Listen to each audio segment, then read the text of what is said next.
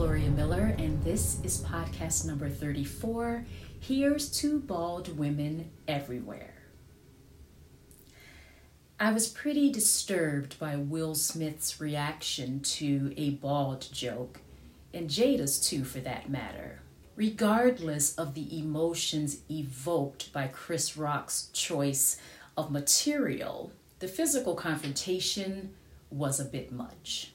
Let me also say that there is an expectation at the Oscars that the host is going to make fun of the celebrities present, and the targeted celebrities usually just grin and bear it. I am a bald woman, and my taking this bold step was on the heels of watching Jada shave her head on Red Table Talk. This was back in September last year, and since that time, I have felt nothing but empowered by the experience. However, I do not live in America anymore. I'm in the UK.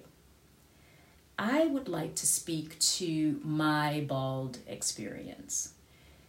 When you suddenly go from wearing wigs to being a bald badass, it is shocking to the people around you, even to yourself in those first few weeks, there were countless times that I was shocked by my own reflection. My first outing as a bald woman was to the Isle of Wight Festival, a festival in the UK where I was performing. This festival is attended by thousands of people, and there was and there I was, newly shaved and feeling freer than I ever have in my 55 years of life. I was getting looks, mind you, but no negative vibes. I was getting nothing but praise and admiration from the people around me. I felt invincible. That's not to say that I don't feel self conscious at times. I had to fight my own impulses of self doubt and walk through the world with my newly shaved head held up high. My main concern in those early days was that people would pity me, think I was ill, and a few of my nearest and dearest did.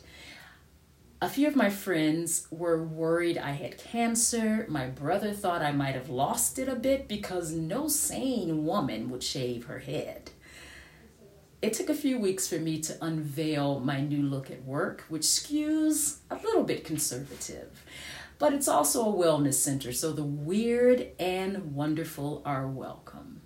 I had zero comments of any kind from the trustees. It was business as usual. My colleagues were very curious as to why I had taken this step, sparking some lovely conversations. The next big outing was in Glasgow, Scotland, at a friend's birthday party. It was like I was a celebrity walking in the room. I believe all 70 plus people, 69 of whom I did not know, they all made their way over to me for a chat. I got so many compliments that it was slightly overwhelming. And as an entertainer who's bald, it's done nothing but serve me well. It's given me a distinct look. I feel like I'm settling into my true self, and that that true self, my true self, is being reflected in my performances. The biggest change that's come from this is increased self love. Sometimes I stand in front of the full length mirror in nothing but what I was born in, and I feel admiration and love for this body that functions as well as it does for a menopausal woman in her 50s.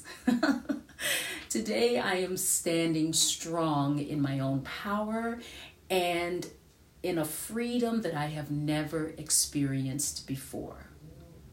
When I walk into a room now, I have zero worries about how I look. I feel confident and amazing in my own skin.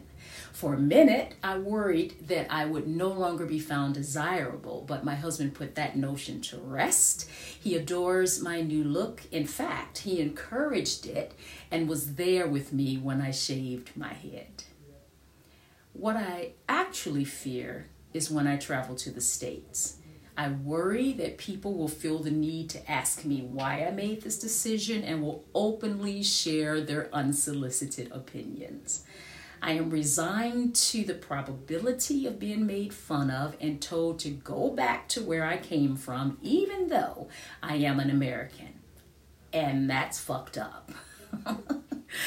I can't imagine what Jada is facing being a part of the Hollywood scene, where the standards of beauty are still seeped in European ideals.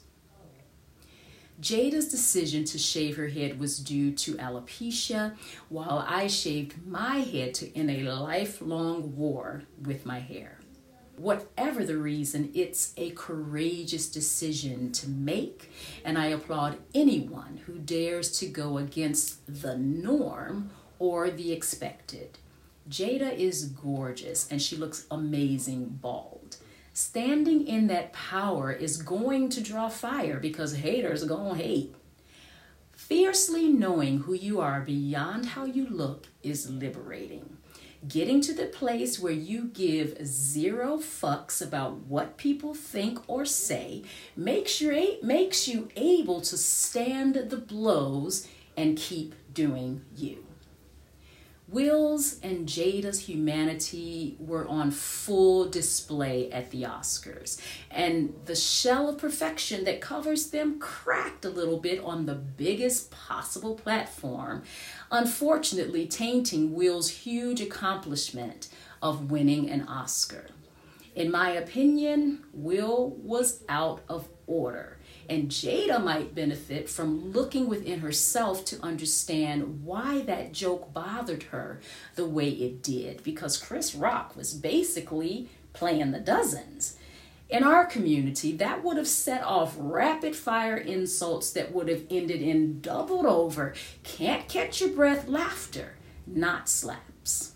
That being said, maybe it's time for comedians to evolve to a place where they don't have to put people down to get laughs. Yes, that's been the accepted standard, but should the standard now be raised?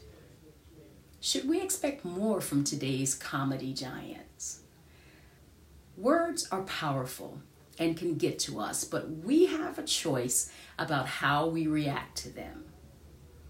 Will and Jada should have made a different choice. If you would like to know more about me and my music, just head to gloriamiller.co.uk.